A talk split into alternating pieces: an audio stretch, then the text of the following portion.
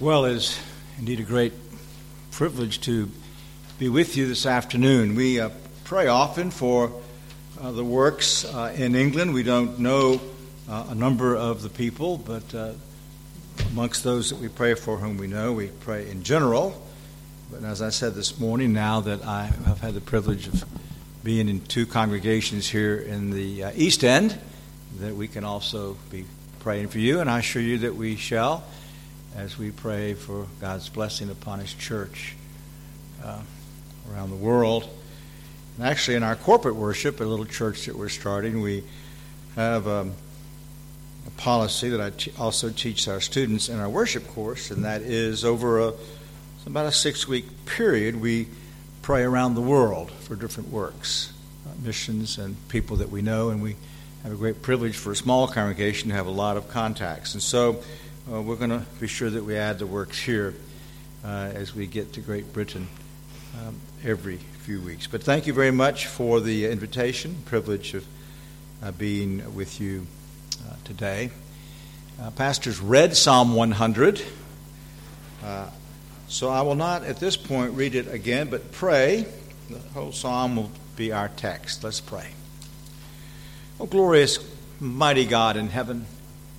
We bless your holy name as we gather now in your presence, uh, longing to hear a word from you to us through your word by the Holy Spirit. So we ask that um, through the Spirit's ministry, we would hear Christ, who is our prophet, priest, and king, speaking to us uh, in the preaching of his word. And we ask this in his mighty name. Amen. Now, those of you who are hiding behind pillars need to move because I like to look at people's eyes. So that means you.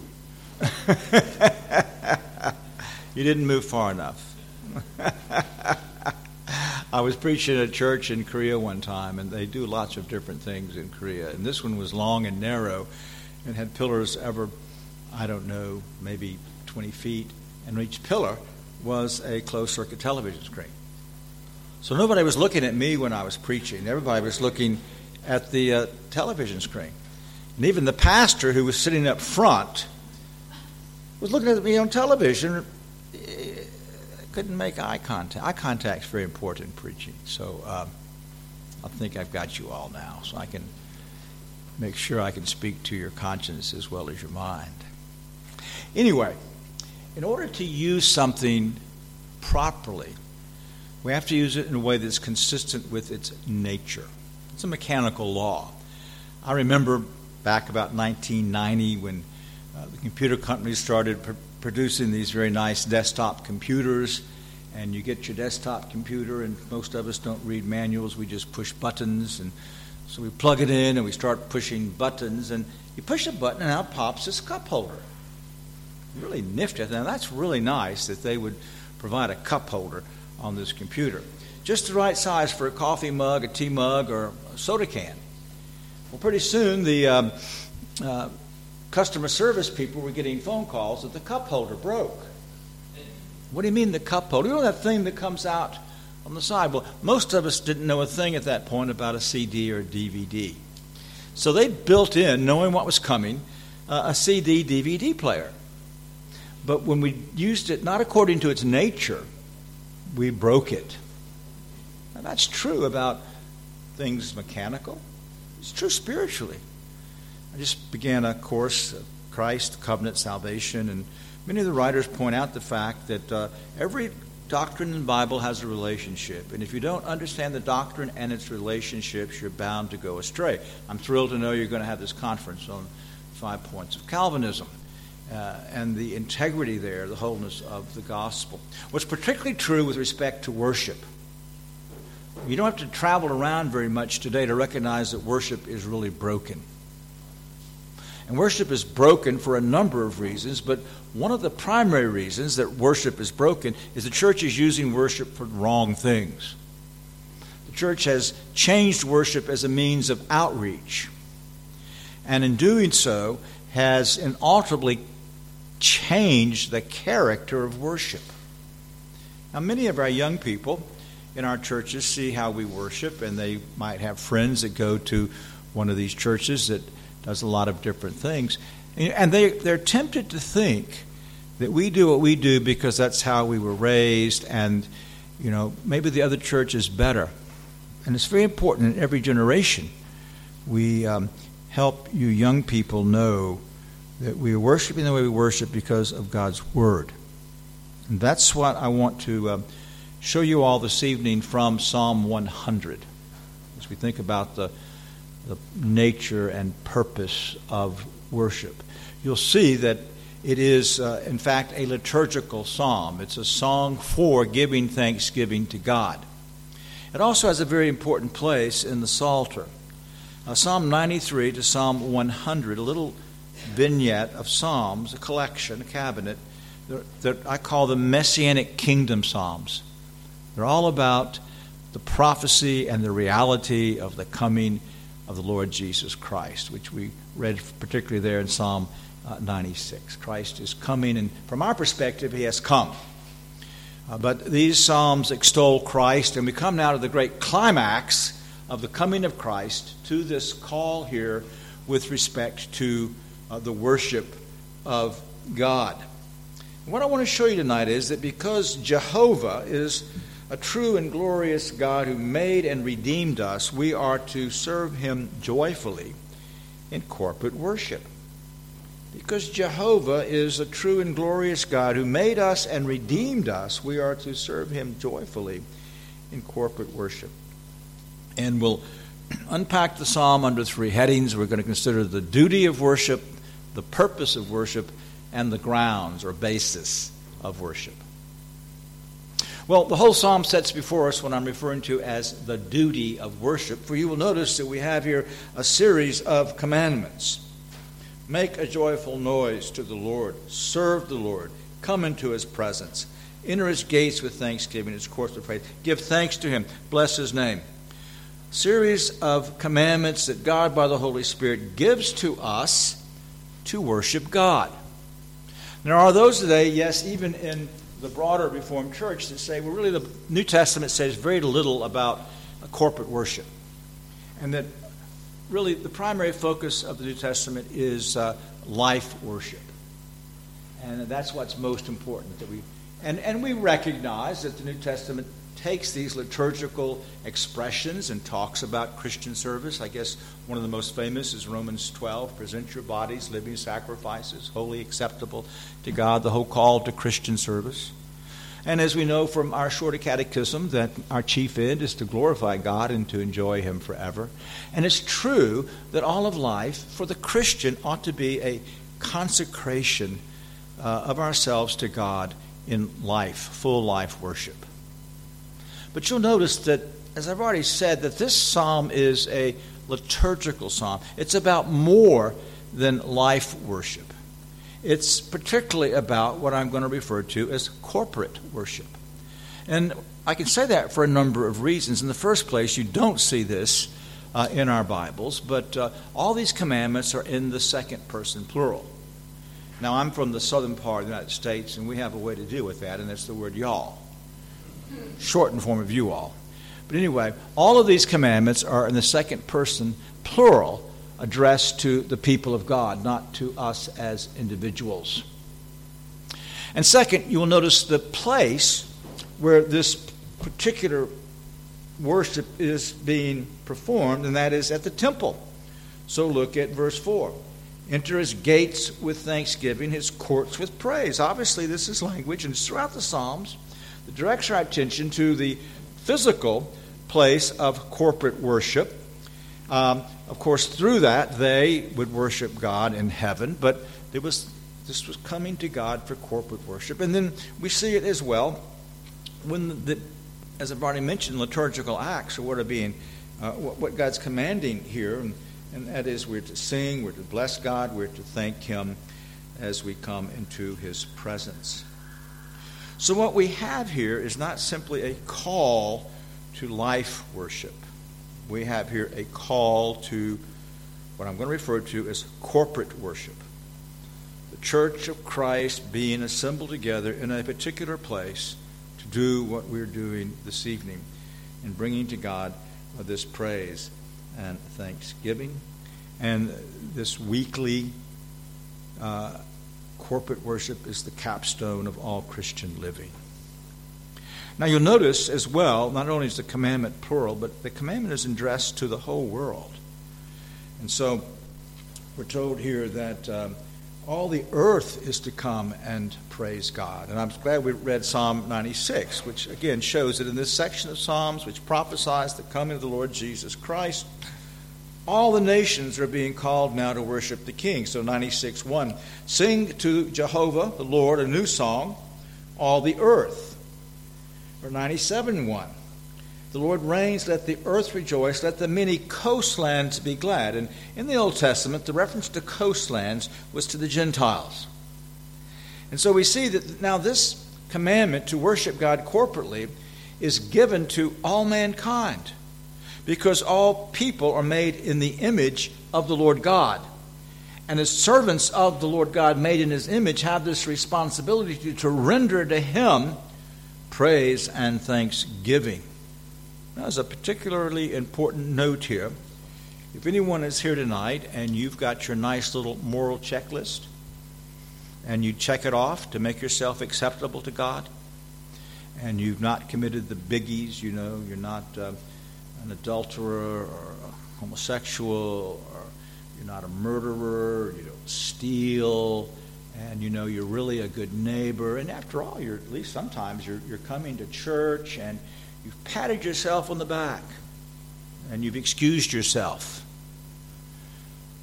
You know what the most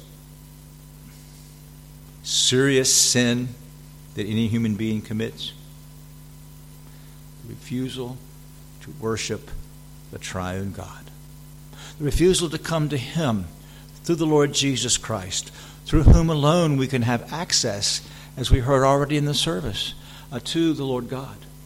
If you're trusting your own works tonight, and you're refusing to honor God through the Lord Jesus Christ as He has called you, then you're headed straight to hell. And that's what this commandment shows you. Because you are refusing God.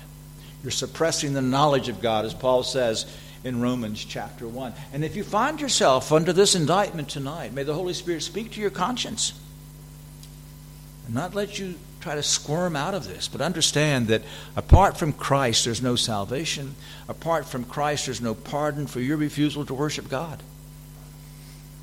So I urge you to flee to the Lord Jesus Christ, in whom alone is salvation. But it's not just addressed to the world, is it?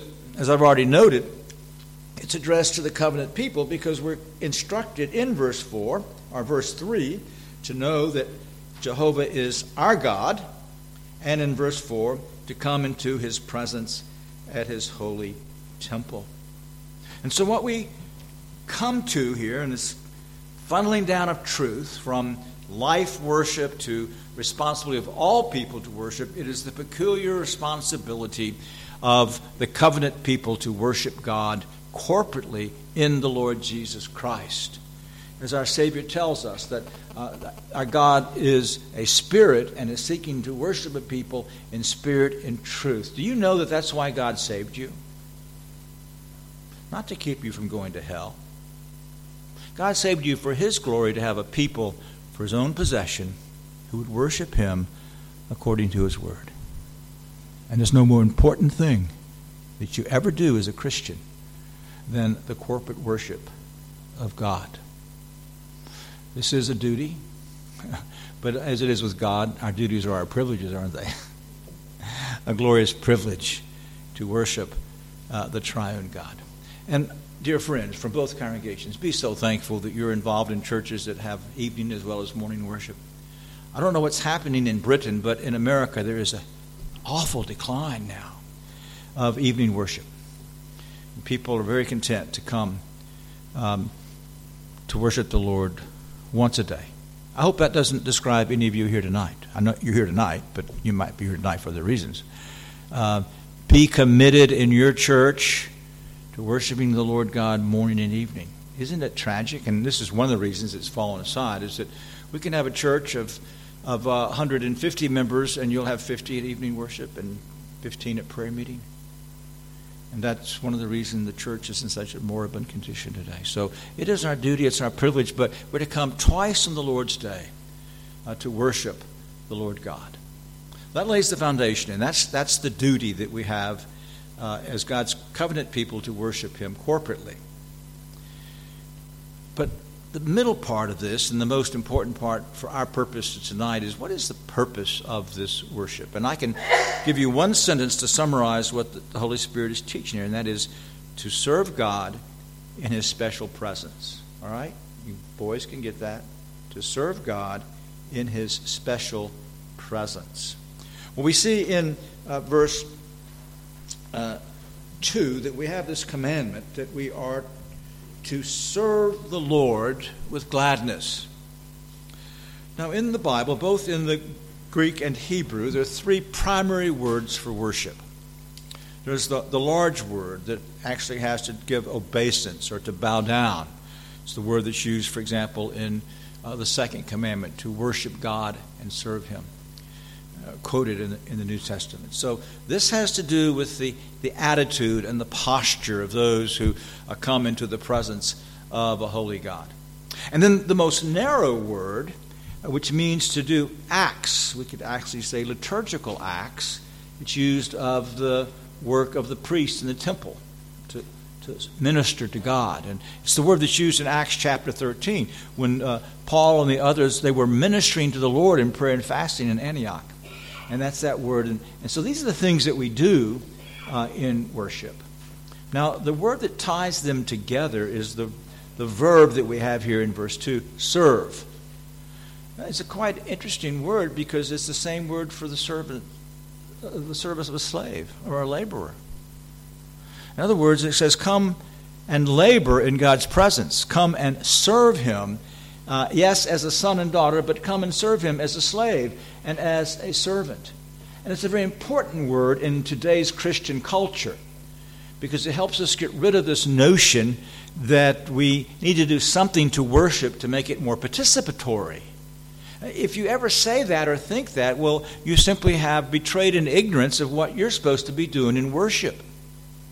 Uh, your participation in worship doesn't matter whether or not you have your mouth open. It's a matter of the heart of what you're doing in the service. And that each of us, by faith in the Lord Jesus Christ, in every element of worship, should be actively serving God by faith. In fact, the, um, the London Confession and the Westminster Confession uh, say that preaching and the conscionable listening to the Word of God preached are elements of worship. Did you know that? So, right now, you're either worshiping well or you're not worshiping well, okay? If your mind's wandering, you're not worshiping not well anyway. So, we are to exercise faith in all the service of God and get rid of this notion that we've got to get more and more involved and this person's doing that thing and here's somebody else. And if our mouths aren't uh, open individually, that we're not participating in worship. No, every prayer that's offered is to be a prayer that you're joining in with the one who leads in prayer. It's not just when you're singing.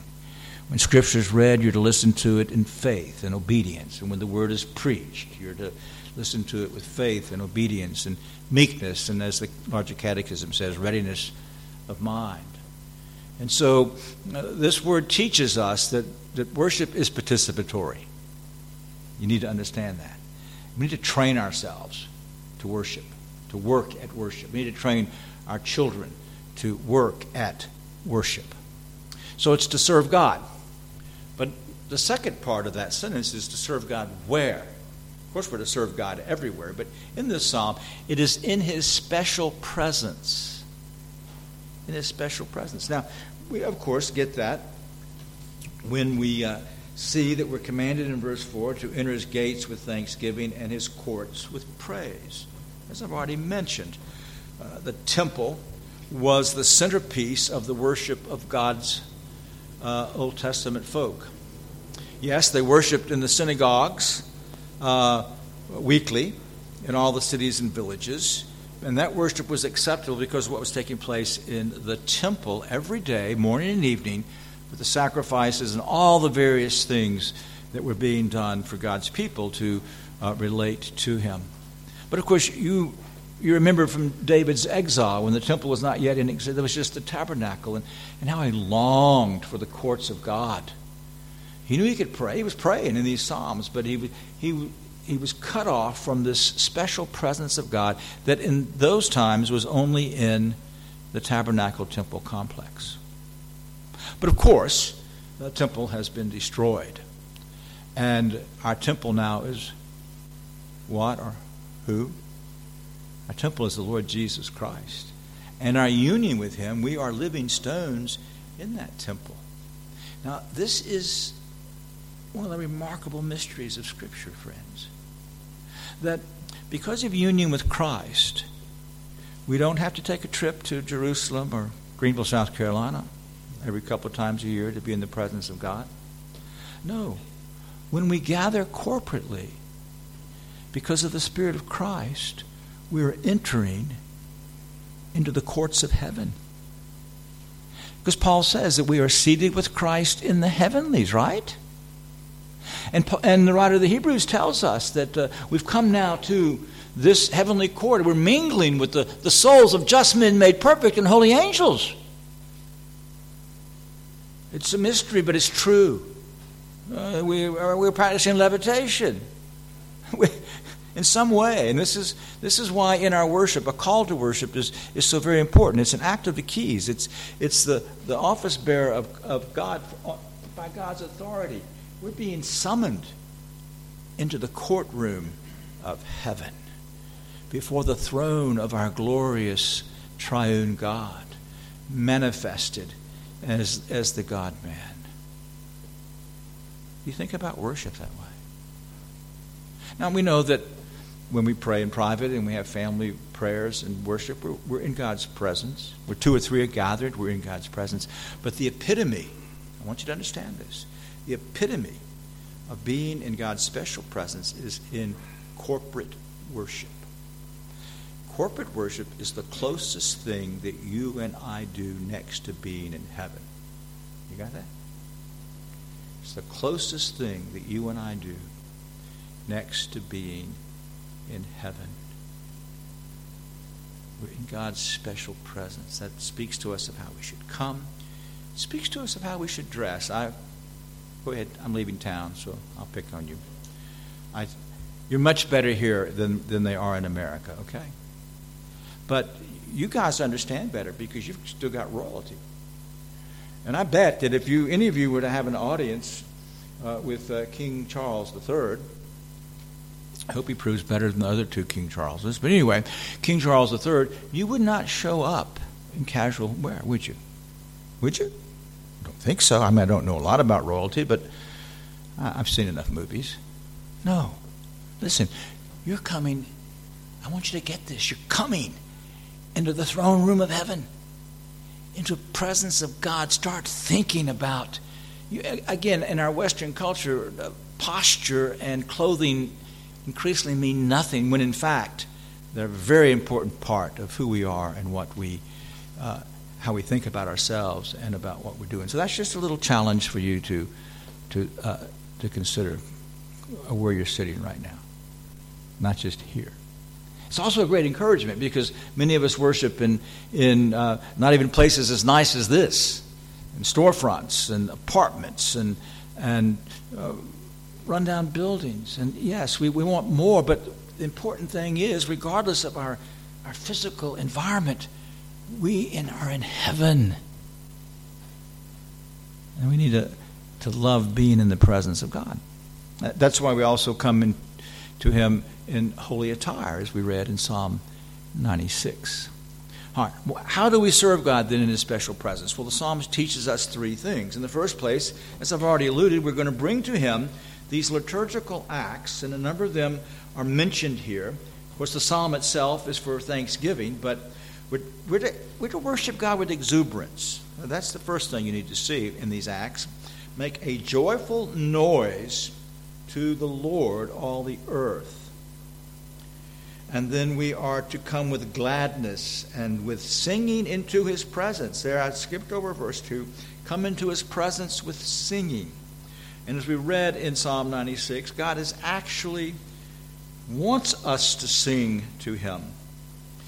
Um, and then we come with thanksgiving and with praise and blessing his name, which the word blessing his name kind of summarizes all that we do. And this is that particular Godward part of worship where the things, and this is why the, what we refer to as the regulative principle of worship is so very important. Uh, we don't know what pleases him, do, do you? Unless he told you. We have to let him tell us that, uh, yes, these, this is what I want you to do, this is what I like. It doesn't matter whether I like it or not. Uh, it makes me feel good. No. Has God revealed to me, us, in His Word, these are the things that we are to do to Him in worship. So we're coming to bring to Him the revealed acts of worship that He has told us that He delights in and He wants to receive from us from hearts of love and faith. Now, a second part of serving God in His special presence is communion. Uh, look with me at verse 3. Uh, or, into verse 2. Come into His presence with thanksgiving. Verse 3. Know that Jehovah, He's God. Now, remember the word know uh, in the Bible is a word of intimacy, it's of love, it's of, of um, close communion and fellowship. And so, what God is saying to us is that corporately and, and individually, as we're part of the whole, we, as we come into the throne room, there is a hmm, love conversation taking place. He says, I am your God and you are my people. He says, I love you. And you say back, and I love you. And uh, this is why we, we try to organize our worship a bit as I teach worship in a dialogical fashion. That God speaks and his people respond. And uh, this love Christ is going on in, in worship as he shows us his, his beauty and splendor and his love for us. And we want to respond then with love and affection and, and repentance and sorrow as well. So communion takes place when we serve God in worship. And of course, the highlight of that is when we get to come to the Lord's table, and we call it communion, because there we actually enter in the most intimate uh, union with Christ our Savior. And then the third thing that we do in this serving God in corporate worship, in fact, is something He does for us. And that is, uh, as I mentioned this morning about the Sabbath, uh, what we do corporately are the primary means of grace. And that's a very important concept for you to understand what I mean by means of grace. We get afraid of that because the Roman Catholics uh, have perverted it. But our Savior is the one that has the treasury of grace, not any Roman Catholic idolatrous church. And our Savior then communicates to us out of that treasury of grace all that we need. Um, to know him, to love him, to die to sin, to grow in grace and godliness conformity to his ministry. Now, he does so in our private reading and prayer and memorization and meditation and in our families. But the primary place that God meets with us in order to edify us is in corporate worship. These are the chief means of grace. What we are doing tonight, and what you'll do when you come to the Lord's table, and as you have baptism, or as you should daily reflect on your baptism. These are the things that God's appointed to help us to grow in godliness and be a delightful Christian community as well as a delightful Christian. And so, this is what worship's all about.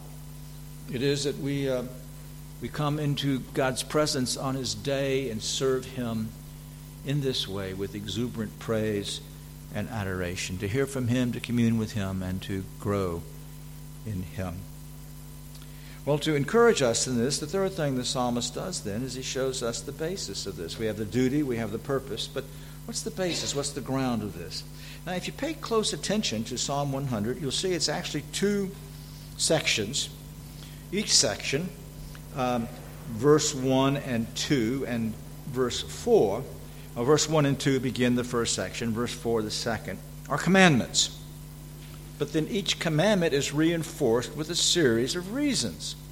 So we are to serve the Lord, come into his presence, and then why? Know that Jehovah, He's God. It's He who made us. We're His, or not we ourselves. And then a second section begins in verse 4, another series of commandments. Enter His gates with thanksgiving, etc. And look at verse 5, for. Now, pay attention when you read the Bible. You find the word for, that's because.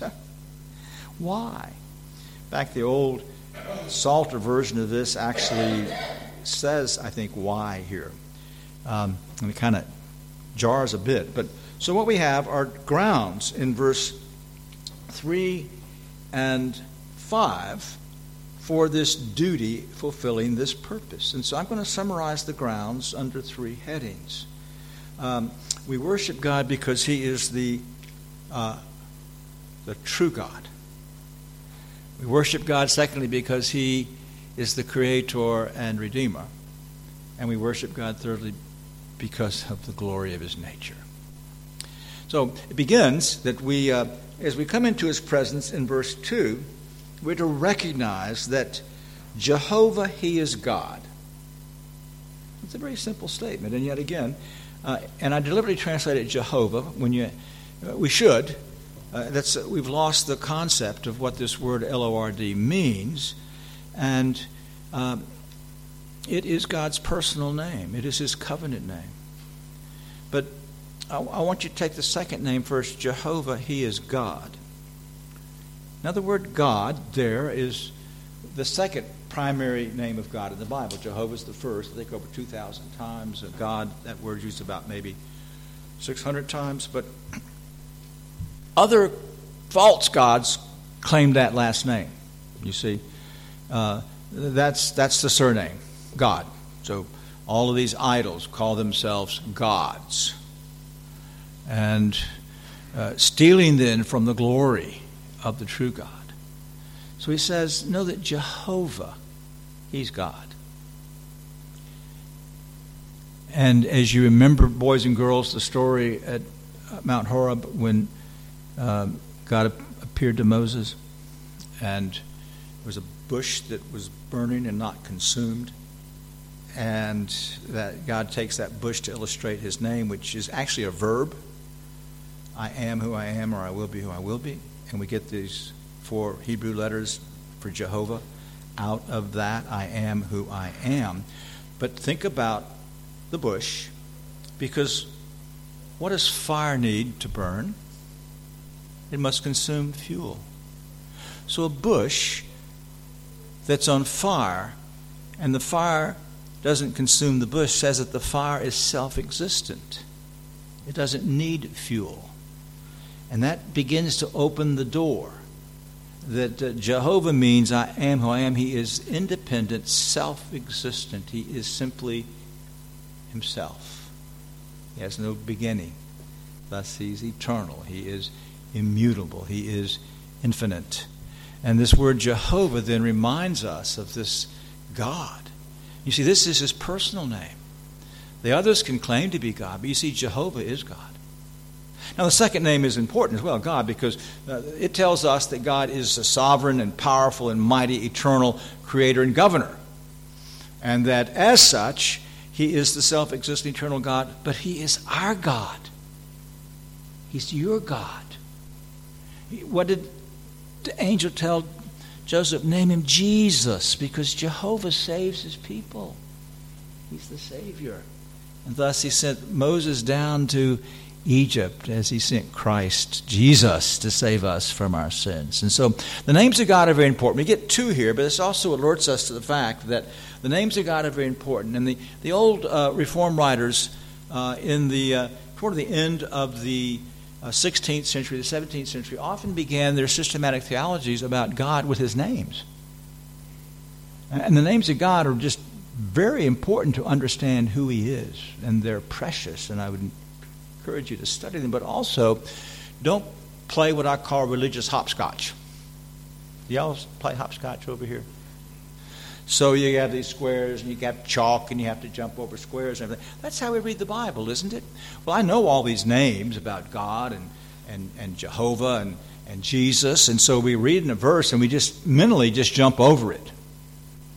But understand the Holy Spirit inspired the Bible. Every single name, title is used of God is intimately related to whatever God is saying in that passage of Scripture. So to adopt an old uh, rock sign from my youth, slow down, you move too fast. You got to make the moment last. No, stop. Read the names of God because God, by His names, is revealing to you much of the depth of His being. Now, the second thing is His uh, glorious work. And here we get two aspects of God's work. Actually, in the names, He's Elohim, He's God, He's the creator and the provider of providence, and He's Jehovah the Savior. And so we read in verse 3 it is He who made us, and we're His. Or you can also read the Hebrew, it's He who made us, and not we ourselves. Uh, we are His people, the sheep of His pasture. The first place, He is our physical maker. And so, as the psalmist reflects in Psalm 139, for example, he shaped us in the wombs of our mothers. He, he made each one of you personally, uh, designed you, and because of that, we all are indebted to Him. He is the maker of all things, and He is our personal maker. But the focus, particularly here, then, is on Redeemer. And so he, he who made us, we are His people. That's covenant language. We are His people. And what a glorious concept the sheep of His pasture that He is the tender shepherd of, of whom we just sang, who watches over us. Isn't it interesting that Psalm 23 follows Psalm 22? Of course, you say yes, 22, 23, 24. No. What am I saying?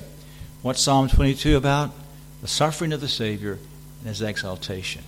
That's how he is your shepherd in Psalm 23. Pay attention in the Psalms. They also have a context. Just as I showed you here, Psalm 93 to 100 is a a context uh, in the Psalter.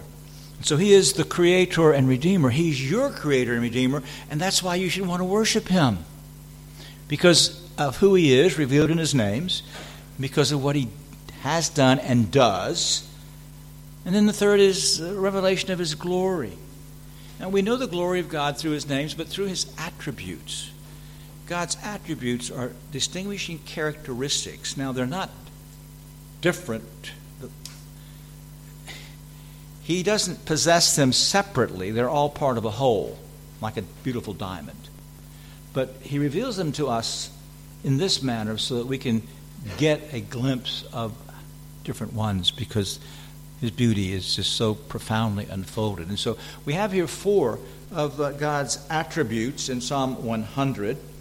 In verse 5, and read back to another four, because he's good, his steadfast love, and this is his kesed, his covenant love, um, his faithfulness, and his eternity. So he's good. I don't know if you think much about the goodness of God. When Moses wanted to see the glory of God, God said, I will show you my goodness. Huh? My good. You know, I'm thinking God's glory is sovereignty or whatever. No. He says, my, my glory is my goodness. And then he defines goodness with some of the words that are here. But uh, I'm compassionate, gracious, slow to anger, and full of faithfulness and uh, loving kindness and faithfulness. That's the goodness of God. And you experience that every day as you walk with Him. His tenderness, His compassion, His readiness to forgive your sins. So slow to, oh, I appreciate that one so much. He's so slow to anger, forbearing. And then this, this kesed, this uh, uh, word translated in the ESV, steadfast love, I prefer uh, his loving kindness. It's his covenant love that he has as Jehovah for his special people. It's his love for you that's shown to you in Christ Jesus. And then his faithfulness. Um, there's an old uh, Negro spiritual God is. Uh, how does that go? He's He's never late, but he's always on time. And his time isn't our time necessarily. But he never breaks a promise or a threat. His word is true, certain, refined seven times like silver in a crucible. And then, of course, he's eternal. He has no beginning or end. He is, as we saw with Jehovah. And thus, he's unchangeable. and upholds us. Now, what's important here when we consider these grounds for worship is this is how you and I should approach worship by preparation. We so often rush in late, slept in. We're expecting the service to tune our hearts when in fact we should have been communing with God, meditating on His names, His works, His attributes, and so that our hearts are stirred up. So, preparation, this third point teaches us a great deal about preparation for worship. And worship is going to become much more glorious for you and for your brothers and sisters as we uh, prepare to come into His presence. In, in, my book on the, on the Lord's Day, I use the illustration of uh, a thoroughbred racehorse. And if you've ever watched something like the Kentucky Derby, uh, oh, you have racehorses here too, but ours are faster. They don't jump over things. or chase foxes. No, uh, you watch these thoroughbreds, and they're so hard sometimes to get into the starting gate. All they want to do is do what? They want to run. They just want to run. They've been bred to run. And that's how I, I wish I did this. All. This is how we need to approach worship. I want to run. I want to run to God. I want to run into His, His presence. And it's preparation that will enable us to do that as we meditate on these things. And so, what I've tried to, show you here, as I've said, is that because Jehovah is the true and glorious God who made us and redeemed us, that we serve Him joyfully in corporate worship. Now, there's two very important implications as we realize how we've broken worship. And the first is our worship is to be theocentric and not anthropocentric. In other words, God centered and not man centered. Isn't that clear from the psalm? We're coming into the presence of God to give back to Him that which He's revealed to us He wants us to do for His glory and honor. Now, that doesn't mean that we ignore one another. In fact, we're told by Paul that we are to sing not just to God, but to one another. And we're together in the body of the saints. It also doesn't mean that we will not be emotionally fulfilled in worship. We should want to be, but that's not what we should seek. We want to seek God. We want to seek God's glory. Because what happens if you come seeking God's glory, He's going to fill you with Himself. I use the illustration in a marriage. If in a marriage the, a man is seeking his emotional happiness and the wife is seeking hers, that marriage is doomed for disaster, isn't it? But if, if the man is seeking the well being of his wife and if she's seeking the well being of her husband, uh, then they're going to have a great marriage and they're going to be emotionally fulfilled as well. So you, you want to focus on God as you come into his presence and, and not men. Not seeking primarily a jolt, uh, some kind of emotional satisfaction, but seeking God's glory. Now, the second thing is, is that emotional then is to, uh, worship is to be covenantal and not evangelistic. Uh, that's where we're really breaking it, where we're good motives. Uh, we want to reach the world with Christ, and so we change worship to make it appealing to them, uh, and we have forgotten what we're all about. A few years ago, I was in Israel, and I was staying with a Christian Jewish family, and it happened to have been their son's birthday while I was there, and so I'm included in the birthday party. But that created a real problem for them because uh, they had Hebrew customs, and they had Middle Eastern food, and they had Hebrew birthday games, and all this stuff. So, what are we going to do with this Gentile pipa? Well, they could have said, uh, well, we, we better have an American birthday party. We better do things that he's comfortable with. Now, if they'd done that, whose party would it have been? Their son's or mine? Been mine. No, they didn't do that. And we must not do that. We must not adjust our worship so that the world is comfortable. I often say that if an unconverted person comes through those doors and leaves here comfortable, you know who's not been present? God. That's what Paul shows in 1 Corinthians 14. They might leave angry. They might leave under conviction of sin. They might leave yearning for more. They might have been converted, but not neutral. No, Paul tells us under the Word of God, you either your heart's moved toward God or it's hardened.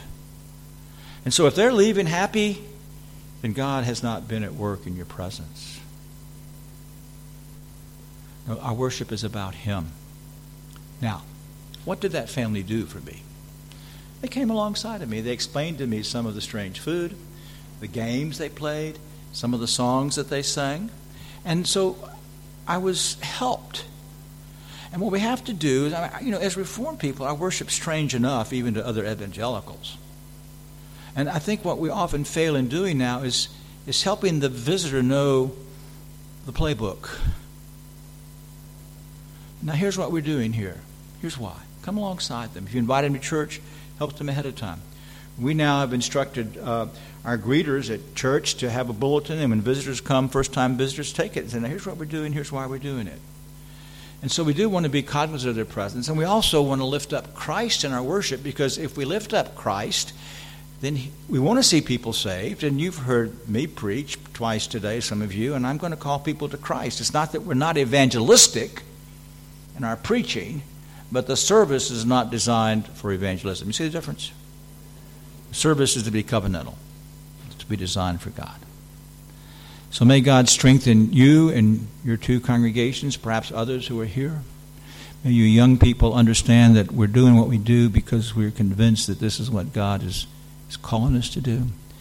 And may God see fit to really reform worship in our day. Let us pray. Oh, Holy One in heaven, we bless you and we praise your name and thank you that you are our God. And that, Lord, you made us and take care of us, and you are our shepherd. And, but we thank you, Lord, that you actually call us to worship you and accept our worship through Christ. We pray that you'll make us much more excited about worship, much more engaged and uh, enthusiastic and spiritual minded and entering in, and that you'll truly meet with us, Lord, as we seek to meet you according to uh, your word and your will.